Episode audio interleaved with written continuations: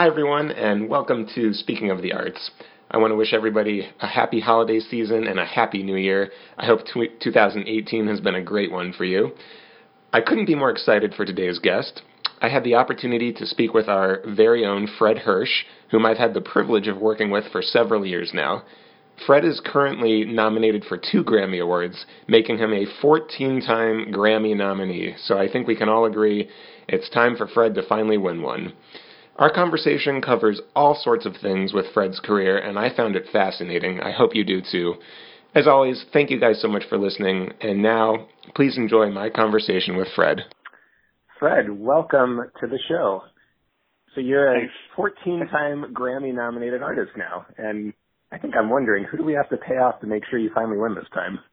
Yeah, um, somebody referred to me as the Susan Lucci of the Jazz Grammys, and uh, she was nominated for an Emmy and daytime Emmy for her work on the soap opera, and she won on the 19th try. So we'll we'll see how it goes this year. But it would be I hope nice you don't to have bring to, one home. I know. I, I hope it doesn't have to be five more times after this. That seems ridiculous. Yes, yes. You know. So, but just to highlight it for people listening, you, um, you're nominated. You have two nominations this year: uh, Best Jazz Instrumental Album Live in Europe, and then Best Improvised Jazz Solo on the tune We See. And you know, like I said, if I knew the right people to contact, I certainly would have done it probably several years ago when we first started working together because it's been an annual occurrence this time of year for your nominations, and everybody waits with bated breath uh, through the new year, and lo and behold, it hasn't happened yet. So my gut tells me it will happen. I hope soon. Yes, yes, that would be that would be lovely. That would be lovely. Take home some I hardware. know. So so well deserved too. Thank you. So you know, Fred, I you and I have been working together for a long time now, and it's been uh, one of the most rewarding things I could have ever thought to do, and I'm so grateful for our relationship. I never in a million years would have thought I'd been able to become um, uh, close to you as a friend, as a business partner, as your agent, and um, I've, I, I'm constantly learning from you. And I maybe to kind of frame things from your perspective, I, I'm really curious. You know, um, you've seen this style of music, jazz. You've seen it go to, from a situation where musicians could find good work multiple nights a week, mul- multiple sets each night, multiple set, um, multiple nights a week throughout the year. And now it's shifted sadly to a situation where we have a lot of performing arts series who will do a handful, and I should say a really small handful of jazz shows each year, which are subsidized, and then we have festivals that are sponsored. How does how do you think about all this in the context of your career? I mean, what does the scene really need now to shift to a more positive environment where there's more opportunity, or is that even possible? Well, um, I've been playing jazz professionally for now 45 years, and in the beginning, uh, uh, back in Cincinnati, when uh, we played gigs, there was never a piece of music. There weren't even music stands. You just basically played the tunes. You had to know know the tunes. Um, uh, there was no rehearsals. You know, you just showed up and people would say, "What do you feel like playing?" Kind of, kind of thing. It was very casual. And then uh, when I moved to New York and was a sideman, especially during my uh, twenties, uh, uh, until I started uh, making my own recordings at thirty. Um, yeah, we would. Uh, uh, I would be playing with uh, uh, an artist like Art Farmer, and that would be, you know, uh, on a good year, 20 weeks of work. Uh, we'd play two weeks at Sweet Basil's in New York three times a year.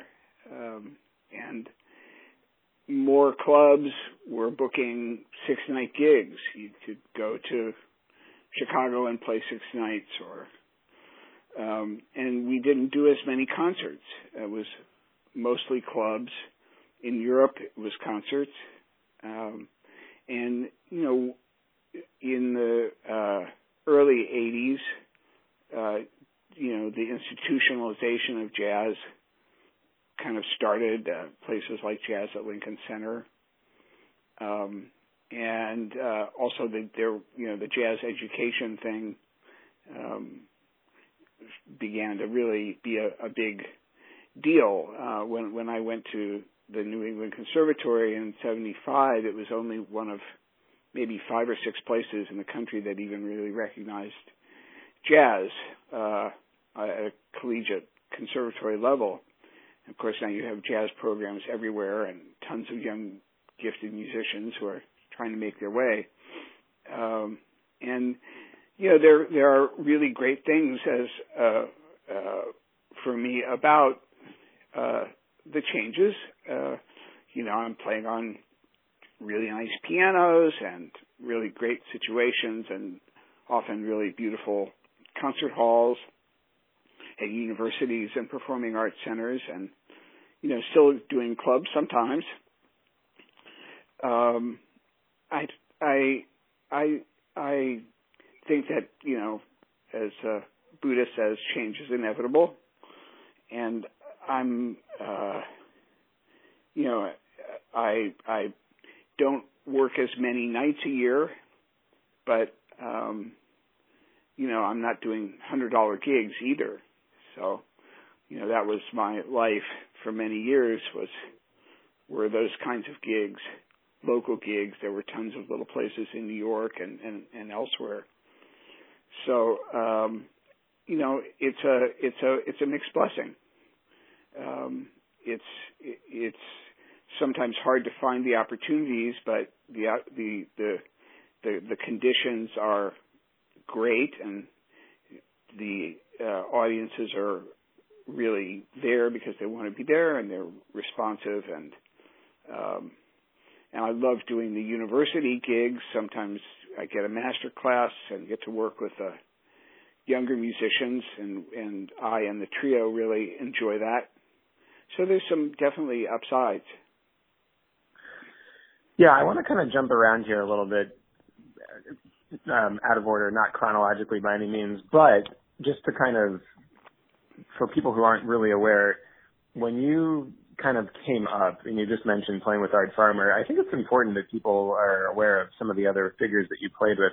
And on a personal level, I'm personally interested in those figures, but more specifically for you, is there anything when you think back to those early, that early decade or however long that period would have been, um, anything that you picked up from some of those artists that you still think about today that you try to I don't know whether it's a technical thing or whether it's being a band leader or anything, you know, any of the above. I'm kind of curious what you learned from some of those figures. Oh, c- certainly. I mean, you know, from from uh, a guy like Art Farmer who had a really diverse book of of material. Uh, you know, I learned about programming sets. Um, I also learned a lot about programming sets from working with singers. You know, really good singers who knew how to structure a a set so that it had a narrative. I think some musicians don't really know how to do that, and I think that's it's kind of a can be an art form. Um, from Joe Henderson, uh, who I played with on and off for almost ten years, uh, he, you know, playing with him, I I call you know going to graduate school. It was just he was one of the all-time great tenor players and so creative and just I, I still think about him. And uh, one uh, one thing that he said that stuck with me, um, Joe played uh, extremely long solos, and from the first time I played with him, at certain times I would just stop. I would just get a feeling to stop during his solo, and it wasn't anything that he did or said or you know, I just got the vibe like I should just let him go, and then I would just get a feeling to come back in. And I'd done this for you know four or five years. And one night we were at the Village Vanguard, and I said, Joe, you know this thing where I I lay out behind your solos, you know, uh, is that cool? He said, he said, uh, if you feel it, it's right. If you think it, it's probably not right. And I thought that was significant that he didn't say it's wrong. He hmm. said that it's not right. And and you know, uh, similarly, I, when I was playing with Stan Getz one night, and I was not happy with my playing, and Stan was a complicated person, but he, I was in the dressing room and I was, you know, kind of out of sorts, and he actually said, uh, you know, what's up? And I said, oh, I feel like I'm stale. I'm playing the same stuff. He said, well, did you play one thing different tonight than you did last night? I said, I'm sure I did. And he, he said, well, if you if you really internalize that one thing, that aha moment, then uh, think if that happens, you know, once a day or once a week. Think of what you learn in a year. And I thought that was a really uh, excellent thing to say, like that you don't have to reinvent the wheel uh, every time you play. So, um, yeah, I mean, I learned from from everybody that I played with, both instrumentalists and vocalists. Uh, it was uh, it's it was all educational.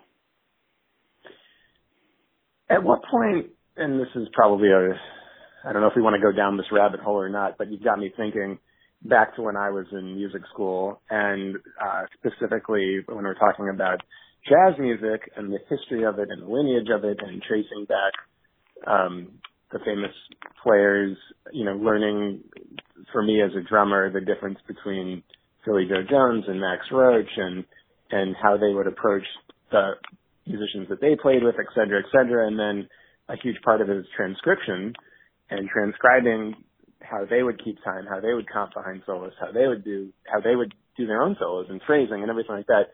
I think my question is, because this is something that even though I don't perform anymore, I always think about, you get, there's a certain point specific to this music where there's this, I don't know if you want to call it a dilemma, but you, I feel like students struggle with this, where they they can spend a lifetime trying to sound like insert your favorite uh, musician, or they can try and find quote their own voice. And I'm wondering, I'm just taking advantage of uh, the time we have right now. I'm wondering, on a personal level, did you ever think about that? Did you ever consciously start to think, what is the Fred Hersch sound? How am I going to develop that? Um, I'd love to hear what, how you think about those things. Yeah, um, I I never transcribed. Um, that was not a thing that anybody I knew did. Um, I never took jazz piano lessons except uh, when I went to New England and studied with Jaki Byard, and but I'd already been playing professionally for a year or two. So, um, and uh, um, so I'm I'm not. Uh, you know, I, I didn't, you know, I mean, the way that I learned learned it because when I started out, I didn't have a teacher. Was, you know, I would just listen to a certain pianist, you know, like for weeks at a time. I would only listen to Ahmad Jamal, or I would only listen to Herbie Hancock, or I would only listen to Earl Hines or Paul Bley, or and and then I would just, you know, try to kind of in, imitate them uh, in exactly. I might play a, t- a tune that they had played and try to see if I could kind of, you know, imitate them, uh, but especially to imitate their sound, uh, which is probably the most noticeable thing facet about my playing, or one of them, is the sound I get out of the piano. It's I think it's different um, than anybody else's. Um, uh, you know, I mean, obviously other people have their own sound, but I definitely have my own sound. It's not just the notes; it's the the actual tone. Um, and I've I, I've heard you know recordings of me at age, you know, my age 20, 21, 22, um, and I already had kind of a a thing going. Um, using you know kind of contrapuntal uh, stuff in my left hand was more active than a lot of uh, pianists, and uh, also the way that I approached chords and um, harmony. Um, uh, you know, I, I, I really see the beginnings of that, and uh, um, uh, I, you know, I I maybe because I kind of learned at first without any guidance. I kind of found things that I that that I liked, and and of course, hopefully, I've, I've gotten better at it, uh, and things I've I've added over the years. But it wasn't it wasn't like uh, you know it wasn't a conscious thing. I just kind of did things my own way. I'm kind of stubborn. Mm. And, uh, you know, some of the guys that I played with back in the day, the older guys, they say, "Oh, what are you playing? That's too much stuff." Blah blah blah blah. And I and I and I just you know I kind of let it go in one ear and out the other, and I just kind of stuck to my guns. And I think my career is a testament to just sticking to what I believe in and um, this values uh, that I believe in in music, and just just staying with that. You know, like the title of my memoir, "Good Things Happen Slowly." Just just uh, uh, I've had a long and slow build in my career. Um, you know, and it's bigger now in my 60s. Um, you know, than you know. I mean, it's just been it just has kept building. So I'm super grateful uh, for that. Yeah, yeah, I I could listen to you talk about this all day. I mean, I wonder if because there are so many opportunities for students to take lessons, whether it's with somebody in person, whether it's online, you know what I mean, whether it's a book, et cetera, et cetera, all these resources now that were not available to you as a student. Do you, with your own students, is there situations where you find them coming to you and immediately having the attitude of, I want, I'm trying to do my own thing. I don't want to sound like anybody else. I'm not going to study anybody else. Or do, is there a, more of a healthy mix of it? I guess I'm, I just, I'm so fascinated by the idea of how one, especially in this music, develops their sound. And I think everybody would agree with what you were saying. You have a very recognizable sound. It's a very recognizable touch. It's a tone that I don't hear from any other pianists and we'll talk about this later, but how that translates to your trio, which will be celebrating its 10th anniversary. So anyway, um, we don't have to dwell on it too long, but but I, I am curious when you give private lessons, how do you kind of guide students on this idea of their sound, or is it not something that you push at all and just kind of address what they're they're asking you about? Well, um, you know, uh, whenever I have a student, the, the first thing I do is look at their physical relationship to the piano and how they're getting sound and whether they're working too hard or um, it's like sort of an embouchure, like a woodwind player. You know, you're the way that you approach the piano uh, in a friendly way, not in a way that you're beating it into submission. Um, uh, you know, I've been lucky to teach some amazingly gifted students, uh, Sullivan Fortner and Brad Mehldau and Ethan Iverson and Dan Tepfer and um, many, many others.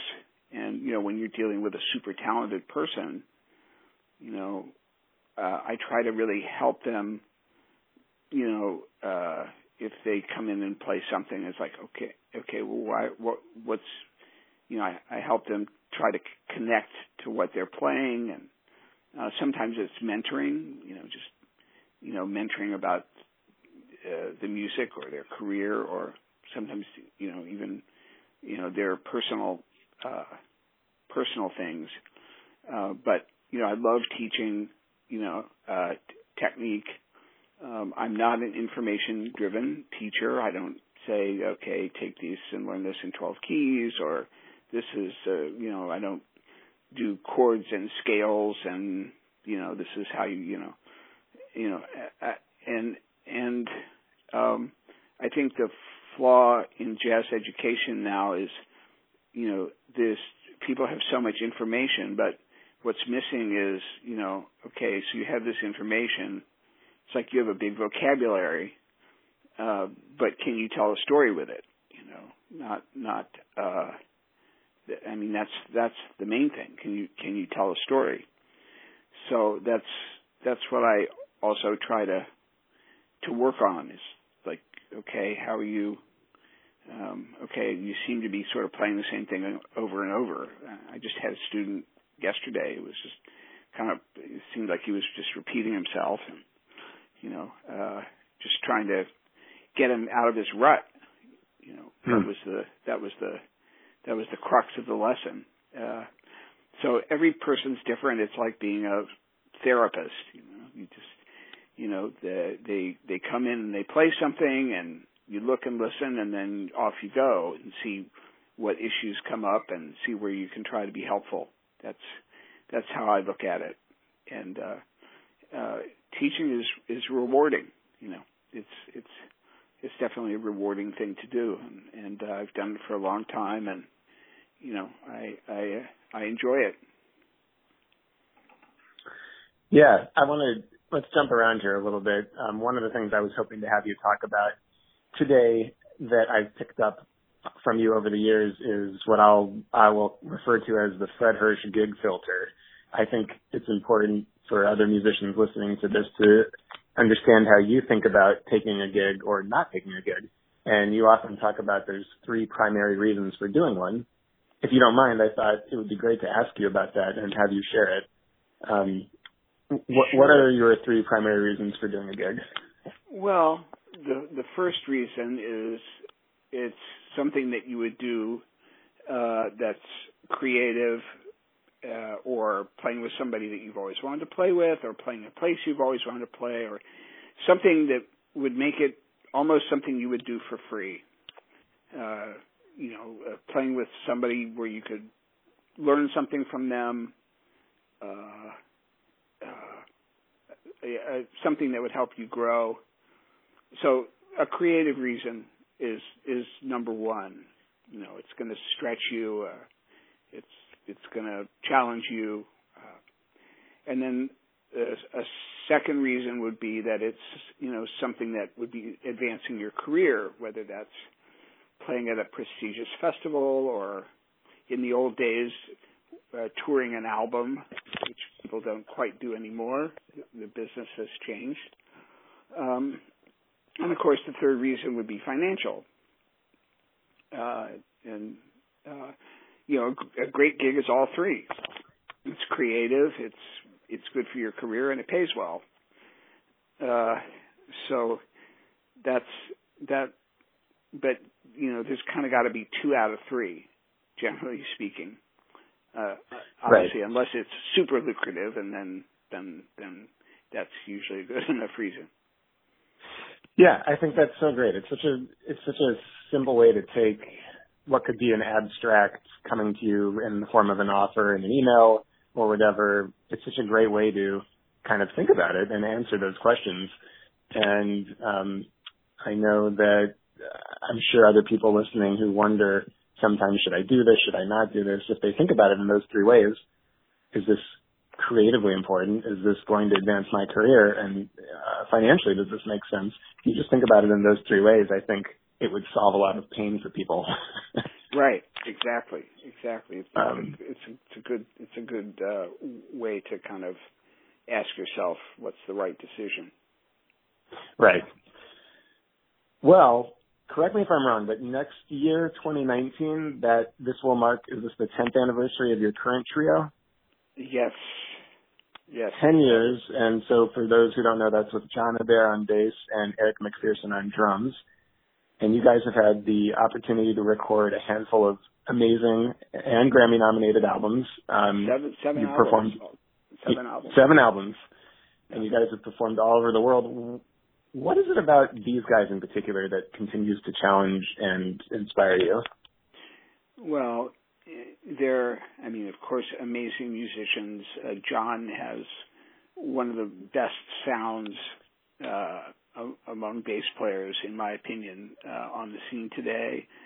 Um, their their uh, Eric is a, just a magician with percussive colors, and you know he never plays anything in a cliched way. He finds a really personal way to play you know, a calypso or a very personal play way to play a particular tune. He's a problem solver. He likes to, you know, not do the expected thing. And also, you know, our sounds are so compatible. Um, Eric, when we play, he never uses a, uh, a stage monitor, so he always plays to the dynamic of the piano that he has to hear acoustically. So he's always at the right volume. Um, John is, you know, s- super creative, but also is a real uh, student of the tradition uh, when it comes to really just, you know, playing uh, jazz harmony and knowing substitute chords, and you know, he's he's really done his homework. And so this this group, I you know, I don't think that there are many trios out there that play quite the range of music that we play. Uh, my own compositions are really rangy, and the things that we cover are also really uh, diverse. Um, uh, you know, I mean, I'm, there are trios certainly that that that that do that, but I'd say we're definitely one of them. And uh, so I I really uh, just in, and I enjoy them as people. You know, we have a uh, it's really they're they're great on the road and and uh even if we've had a, a you know crazy travel day two planes and no nap and you know just whatever and we're exhausted uh when the lights go up everybody is really a hundred percent there uh uh they they have they have road chops and that's really important. I mean, there's a, uh, uh, um, you know, you, they just never phone it in. And, uh, yeah, if there's, I, I want to interject here. I mean, if there's any presenters listening to this who have not had a chance to listen to the current album Live in Europe, which is Grammy nominated, let me know. Send me an email. I will send you a link to stream it because having take advantage of um, hearing what Fred is talking about now in this conversation and listen to the music. And I can obviously I'm biased, but I can totally attest to the relationship you have with Eric and, and John as it relates to the relationship with you ha- that you have with the piano. There is a special chemistry. I mean, there really is. There's the the touch that both of them have on their instruments as it complements yours, um, and as the three of you interact. It's really you really can't put it into words. I mean, that's why uh, we're constantly trying to, you know, get you guys in front of the best audiences possible because we know it resonates with people when they hear it, or more importantly, when they hear it live and see it live. Um, you know, it is, it's one of those things where it is almost hard to describe the chemistry on stage. And so I'm so excited that you guys will be celebrating 10 years soon. And it's such an impressive feat, especially in this type of music where musicians are busy and you have to sub people out and eventually you can't hold on to the same configuration and I mean that that to me makes it all the more special. Yeah, it's it's great to have a consistent I mean in the last 25 years I've only had two bass players and three. That's a lot. you know, two bass players and three drummers. So Yeah, that's yeah, amazing. when I when I find something I I you know, I stick with it. Um that's amazing. And and the the trio, you know, just it still is growing uh, musically. It's it's it's constantly surprising. So um, it is. And to your just to your point about the story with with when you were with um uh, I've already forgotten if it was with Stan Getz or Art Farmer, but when you were saying you were feeling like you were playing the same thing over and over again, and you know mm-hmm, having Stan, yeah. with Stan, yeah, having had the opportunity to see you guys for several years now, um, it's always an exciting experience. And, you know, again, uh, this is one of those things where people listening need to take advantage of it. And I should interject here and say, people listening to this will be at APAP in a few weeks. Get your ticket now to the Village Vanguard to see Fred and his trio because it's probably the best place to see them. And it always sells out, so buy your ticket now. Okay, I've, I've said my piece on that. It, yeah, it's just well, it's the greatest club in the world, and I I'm yeah. lucky enough to play there three times a year, and it's my home base. And um, the trio will be joined Friday, Saturday, Sunday uh, with the great uh, by, uh, with the great Miguel Zenon, uh, the yes. alto player, who I think is just magnificent and uh, plays with feeling and intelligence, and um, it's it's uh, going to be very special three nights. Uh, and I'm I'm very excited about it. I've played with Miguel a number of times as a duo, and this is the first time he's going to play with the trio, and I'm sure it's going to be uh, something very special. I'm very much looking forward to seeing it. I'm excited. So, in addition to the trio, your your solo piano concerts are some of the most highly coveted in the world of jazz, and you were the first jazz pianist ever to do week-long engagements, solo piano engagements at the Vanguard. What is it about this particular setting that appeals to you so much, and why do you think you've had so much success at it? Um, you know, I've actually made more solo albums than trio albums. It's um, and I don't know. I think um, I've always played the full range of the instrument. I think there's a kind of a purity about a sort of a piano recital that's both formal and, of course, spontaneous. Um, it allows me to, uh, also in my multiple duo configurations, it allows me to play the piano like a big drum set with 88 pitches, you know, or or an orchestra. and uh um yeah, I I I I guess I'm one of the the solo kind of specialists out there. Um not that there are not uh many great pianists who who do solo, but um, I I was you know uh, uh, encouraged early on by people like uh, Sir Roland Hanna and and, and others that made me believe that I could really be a, a a a good solo player, and I've and I've worked at it. Um, when I was very young and just into the music, I mean, you when you thought of solo piano, there was sort of Keith Jarrett or Cecil Taylor, um, opposite uh, extremes. But you know, I found a, I've kind of found a way to to you know, I mean, I'm playing tunes, uh, occasionally open pieces, but uh, uh, it's a really wide range of of stuff, and and I get to you know play as quietly as I possibly can, and and as full out as I possibly can. I have a total dynamic range and uh, in color and and uh, and feel, and uh, you know I really I really embrace uh, solo uh, piano, and uh, uh, some years I do as many solo concerts as I do trio concerts. So, um, and uh, sometimes it's nice a presenter will have me trio and then have me back with solo or vice versa.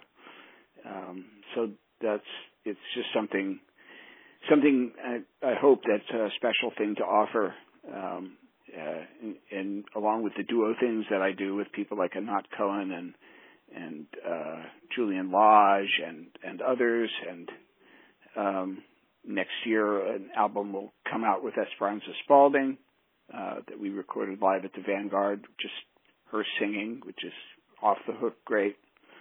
Um, so the idea of you know duo duo playing is is something that's also super fun. And then when they they stop playing, I get to play solo. So uh, you know, pretty much my configurations are solo, duo, trio, and uh, and uh, occasionally a larger ensemble, but not not not for a little while. But maybe that'll be something that will that will happen uh, at some point. Yeah, it's it's funny when I think back, kind of over the years we've worked together. I've I've learned a lot from you outside of music as well. Um, you know, for example, we've had several for me, really great conversations on meditation. And you at one point recommended the book, Wherever You Go, There You Are, which I've recommended to other people. It's a, it's a really good book, especially if you're interested in meditation. I'm curious, when did you first start meditating? And I'm, and have, have you noticed this having an effect on your music? Uh, well, yeah, I mean, I, I got into it actually from that book um, around uh, oh god it was let's see around 2000 uh, uh, and I remember ordering cassette tapes that came with that you could guided meditations came with the book and so I just started doing it with these tapes and um, a friend of mine was going to the Insight Meditation Society up in Massachusetts. And he said, "You want to go to a retreat with me?" I, I said, "Sure." And of course, I didn't know what I was in for. You know, seven days of silence and sitting meditation, walking meditation all day, and it was one of the more intense experiences of my life. And I've been back many times for these retreats, um, and you really learn a lot about yourself. You really see your your tendencies and habits very clearly. Um, um, yeah, I mean, I have fallen off sometimes uh, due to th- things in my life uh, that have prohibited me from uh, meditating, but uh, now it's uh, you know it's it's it's a pretty pretty consistent and important part of of uh, of my life, and you know the, uh, you know, taking time in the morning to sit before you start your day really, you know, represents doing something for yourself and also checking in with yourself and and uh, kind of seeing where you are and um, whatever comes up, you know, you you you notice it, and it means that during the day you also notice things more. You know, you got to take it off the cushion. And sometimes I'm able to do that, sometimes I'm not. But you know you you sometimes you can see things before they happen and stop them from happening because uh, you're aware uh, you don't get hooked. Uh, so uh, yeah, it's it's it's really it's a it's a really uh, um, great great p- part of my life, and I'm I'm grateful to my friend Bert Seeger for taking me to that retreat. You know, mm. it was really a game changer. Yeah, I mean, not to dwell on it, but for me, um, what's been really great about it has, and something completely unexpected as a result of meditating has been this sense of gratitude. And I think mm-hmm. if anybody's listening who has thought about meditating, it, you know, for me, now that I've been doing it for a few years, it, it just that aspect alone has really changed um, a lot for me. And I was I would never have expected that um, because a lot of people struggle with. They try to meditate and they can't silence their mind. They they're thinking too many thoughts and they get overwhelmed with everything. Um, but you know, once you kind of get into a routine and habit of it, and you do start to just listen to your breathing and etc. Um, I don't know. It's hard to describe, but this this sense of gratitude has just kind of come forth, and and that's been amazing. So um, yeah. Well, some people you know, perceive that you you're you know you try to turn your mind off. You can't you can't you know your brain's job is to think, and of course you're going to right. think. So, but what you have to do is notice what you're thinking about, and then gently let it go, and then go back to the breath if that's your focus, or hearing can be a focus, or just the sensation of your body sitting can be the focus. It doesn't have to be the breath. It can be right. whatever you choose. Uh, but you know you're going to wander. It's inevitable, and it, that's not a bad thing. It's just you kind of got to notice, like, oh, I, that's planning, and then you kind of label it, and then you go back to to whatever your anchor is, and uh, um, you know, mindfulness. Uh, you know, like the 10% happier app, which is fantastic for anybody who wants, uh, for anybody who wants to to ch- check out just uh, meditating, you know, it's it's of course generally Buddhist, but it's not. Um, it, it's Buddhist principles, but it's called Ten Percent Happier. Ten Percent Happier. It's uh, it's a fantastic app. They have all kinds of meditations from you know five minutes to thirty minutes, and uh, on all kinds of different subjects, and there uh, some meditation uh, teachers where you can sort of take a little mini course. Um, and when you're, you know, listening uh, to uh, somebody guiding you while you're sitting, uh, especially if you're new, it can be very helpful just to have this this gentle instruction um, while you're uh, uh, while you're sitting. Just it's it's it's extremely helpful. So that's. I'm so glad you mentioned it. I'll definitely download it. Ten percent yeah. happier. Yeah, it's, yeah. It's, it's it's great. Oh, nice. Well, last year you released your memoir, "Good Things Happen Slowly," and there's a lot of some of the stuff we've already touched on is, is in the book. Certainly, the history you've had with some of these legendary players, your experience on the scene in Cincinnati and Boston, then into New York. One of the things I wanted to ask you about it, um, that and, and obviously I have to say for everybody who's listening who hasn't read it, you have to read it. it's just an amazing read. It's very, I think it's also very important to the history of this music um, to understand Fred's um, part in all this. It's it's it's huge. But the question I have for you is um, one of the things I learned in the book, which actually isn't necessarily that revolutionary, but it was fascinating to me, is that at one point in your career you were running a recording studio, and you know I never would have known that uh, unless I had read the book, and so it got me thinking I'm I'm constantly amazed at how you've approached your career. It's always been a it seems to be it's always been a situation of not sitting still and waiting for opportunities to come to you, but going forward and seeking out opportunities. I guess the question I have is do you consider yourself an entrepreneur or an, or a musician or both or do you think about you know how do you think about that? Um well um you know the recording studio experience was was a crazy thing to do, and and ultimately it was. I, I realized I didn't want to be a businessman. That really I wanted to be a musician, and and it was just a little overwhelming. And and uh, I was living in the studio, which is at the same place that I've lived here in Soho, New York, for 39 years. And uh, yeah, I mean, I I took away uh, you know uh, some great things about uh, how to record and sound and recorded sound and production and uh, that have really helped me. I also met some people through the studio that have been very important in my life that I might not have met otherwise.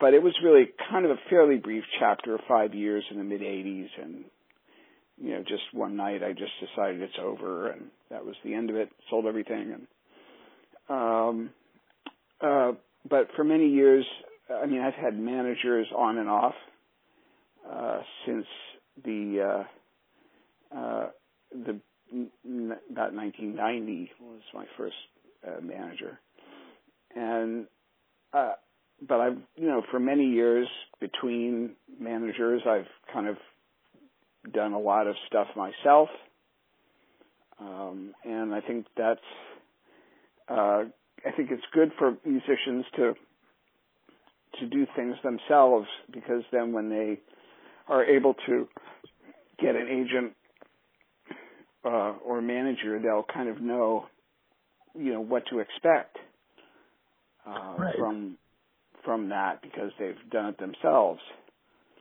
Um, and you know, these days it's it's uh, it's it's very difficult sometimes for I think very deserving young artists to get representation. It's just kind of it, it's tough out there. But uh, and of course, I'm grateful to work, work with you and and Matt Morel and my manager Brian Farina, and uh, I feel very supported in my career and uh, taken care of. Uh, so um, I think that you know certainly there's there's some business that I will I will always have to do. You know, there's certain things that only I can take care of. You know, even with help, you know, there's certain things that just are going to continue to fall to me. But uh, that's okay. I, I feel I feel good. I, I feel good good about it. Yeah. So a lot of people listening to this you know, the intended audience is presenters, people who have worked with you before, people who we've spoken to to them about you before, and maybe people who have never even heard of Fred Hersch. So it's an awesome opportunity. What would you like people to know? What specifically? What would you like presenters to know about your shows and maybe the overall experience that you're trying to create for audiences that they might not already know? Well, I think whether it's solo or trio, I mean, uh, I think they can expect a very well-paced, well-conceived performance that's going to have variety and some things that are fun and some things that are uh, a little challenging and some things that are uh, different. Um, uh, I think there's something about the way that that we play in front of an audience uh, that that uh, is uh, is is very special. Um, if I'm playing solo, you know, I don't have anybody on the stage with me, but I'm interacting with the piano there. I'm interacting with the acoustics of the room, and I'm interacting with the people. And uh, generally speaking, with the trio or solo, we we don't plan sets. We kind of go by feel, uh, and and that allows us to be uh, more uh, present with the with the situation, with with uh, with our audience, and with uh, how we feel. But uh, I think one thing that's for sure is there's a very high level of emotional engagement with the music.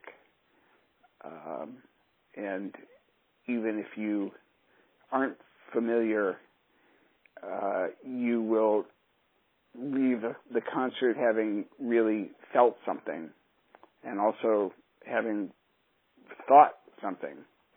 Um, we, we, that's what we aim to do. That's what I aim to do is to, is to give the audience an experience that that they will come away with having been taken somewhere and hopefully uh, uh, feel something and and maybe learn something new and um, you know be a bit challenged. And uh, you know any performance whether it's solo or trio there's three groups of music. There's my original music there's uh, covers, which are not only the Great American Songbook, but pop covers, and then there's uh, compositions by the great jazz composers, uh, Wayne Shorter and Ornette Coleman, and in every set there's music by Thelonious Monk. That's a consistent thing in every show. Um, so yeah, it's kind of the three food groups, and uh, it's it's uh, you know. Uh, I think it's it's not it it it, it doesn't sound schizophrenic. It, I think it, it all you know the, the our approach hopefully integrates uh, every everything. Yeah, I, you know, I was thinking about this. I don't think it's an exaggeration for me to say that of all every time I've seen one of your shows, there's always been at least two or more standing ovations. There's always been at least um, you know at least two encores if, if the setting permits it. So I think that says a lot. I mean, I can't say that about all the uh, you know all the other shows I've seen in my life, or, or especially when I've had the chance to see the same artist perform multiple times. I can't say that about them. It's not an exaggeration to say that. So I think a lot of that has to do with what you were saying. You're there's this you're creating a unique experience for the audience, and you know let's face it. Over the years, you've had the opportunity to really hone in on the song selection and the, the, the pacing of the program um, and the overall show, as it were. So, um, you know, I I, can't it's say show, enough about it's a show without being a show. You know, you're, yeah, show in the not, sense of there's a there's a theme to the to the um, programming. You know, people are getting this experience that they're not going to get anywhere else. Yeah, that's that's yeah. that's what we go. That's that's the goal. Yeah, that's that's that's what you guys do. It's so great. So, wow, we've covered a lot here. So maybe to wrap up, um, what has you excited over the next year or so? You mentioned there's uh, going to be an album coming out with Esperanza. I know there's going to be a lot of uh, shows happening. Is there anything else we should yes. mention? Yes, in January I'm going to Cologne, uh, Germany to record an album of my compositions with the WDR Big Band arranged by the amazing uh, arranger Vince Mendoza, um, who is just one of the uh, arrangers, period, on the scene. Yeah. Uh, That's going to be great. Uh, some some may know him from the amazing albums that he did with Joni Mitchell with symphony orchestra. Her probably her last two albums uh, that she'll ever make.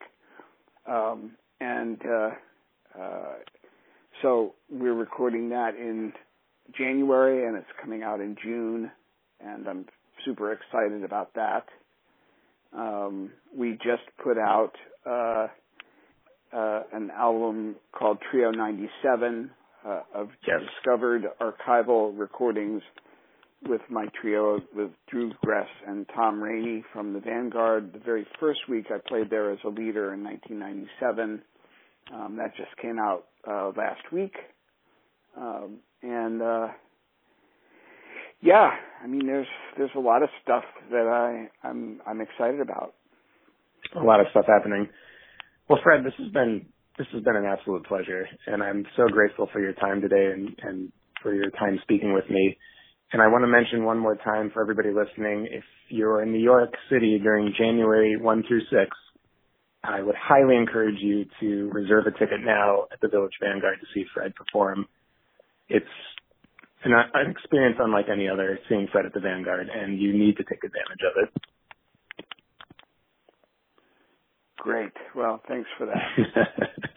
yeah. Fred, thanks again so much for your time today. My pleasure. All right. We'll talk to you soon. Okay. Bye. Bye.